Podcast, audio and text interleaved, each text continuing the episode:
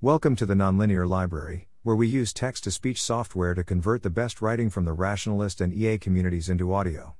This is, I caught COVID and all I got was this lousy ambiguous data, published by Elizabeth on April 21, 2022 on LessWrong. TL, Doctor, I tried to run an N of 1 study on niacin and COVID, and it failed to confirm or disprove anything at all. You may remember that back in October I published a very long post investigating a niacin based treatment protocol for long COVID. My overall conclusion was seems promising but not a slam dunk. I expect more rigorous investigation to show nothing, but we should definitely check. Well, recently I got COVID and had run out of more productive things I was capable of doing, so decided to test the niacin theory. I learned nothing, but it was a lot of effort and I deserve a blog post out of it. Null results are still results, so I'm sharing anyway. Background on niacin Niacin is a B vitamin used in a ton of metabolic processes.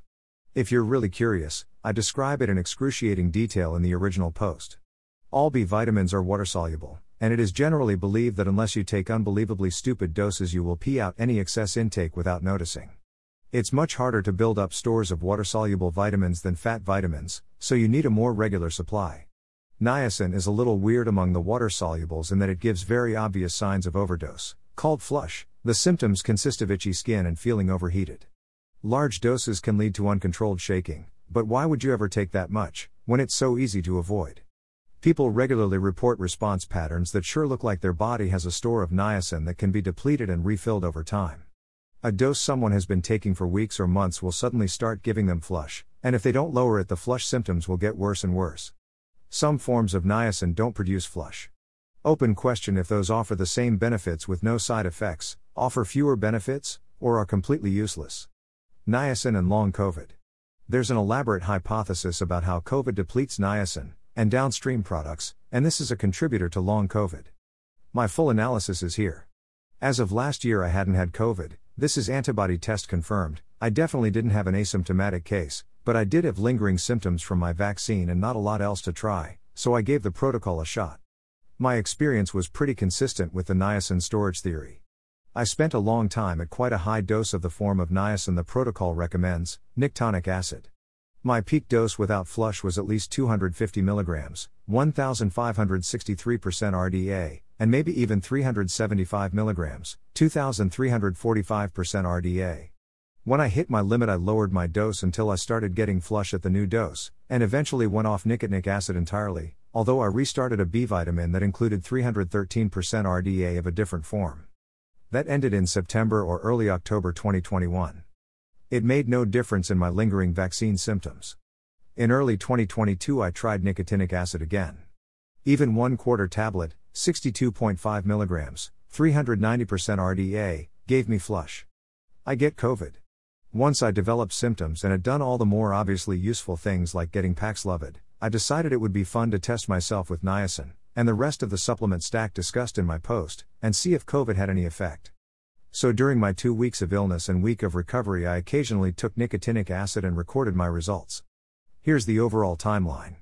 Day minus 2, am exposed to COVID. Day 0, test positive on a Cue test, a home test that uses genetic amplification. Lung capacity test, 470, over 400 is considered health. Start fluvoxamine and the vitamin cocktail, although I'm inconsistent with both the new and existing vitamins during the worst of the illness. Vitamin cocktail includes 313% RDA of no flush niacin, but not nicotinic acid. Day 1, symptomatic AF.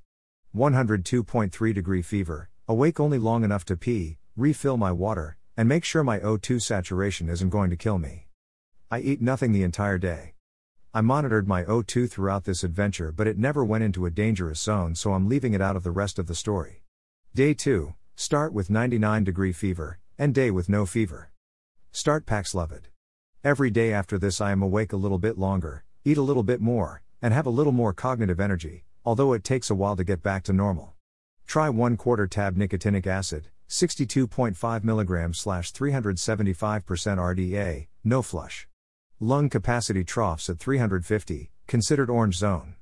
Day 4, half tablet nicotinic acid, mild flush.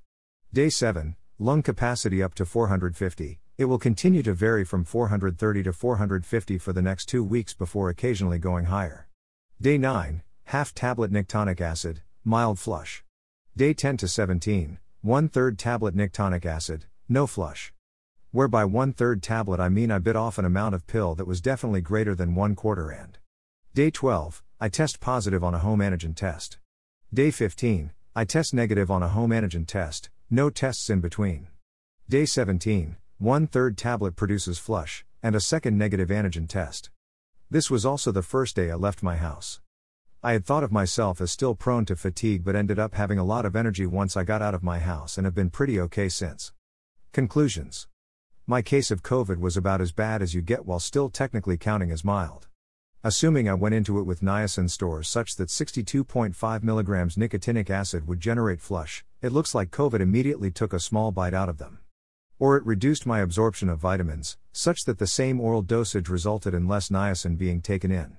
There's no way to know COVID had a larger effect on niacin than other illnesses, because I don't have any to compare it to. Or maybe the whole thing was an artifact of not eating for two days, and then only barely, and being inconsistent with my vitamins for a week. Thanks for listening. To help us out with the Nonlinear Library or to learn more, please visit nonlinear.org.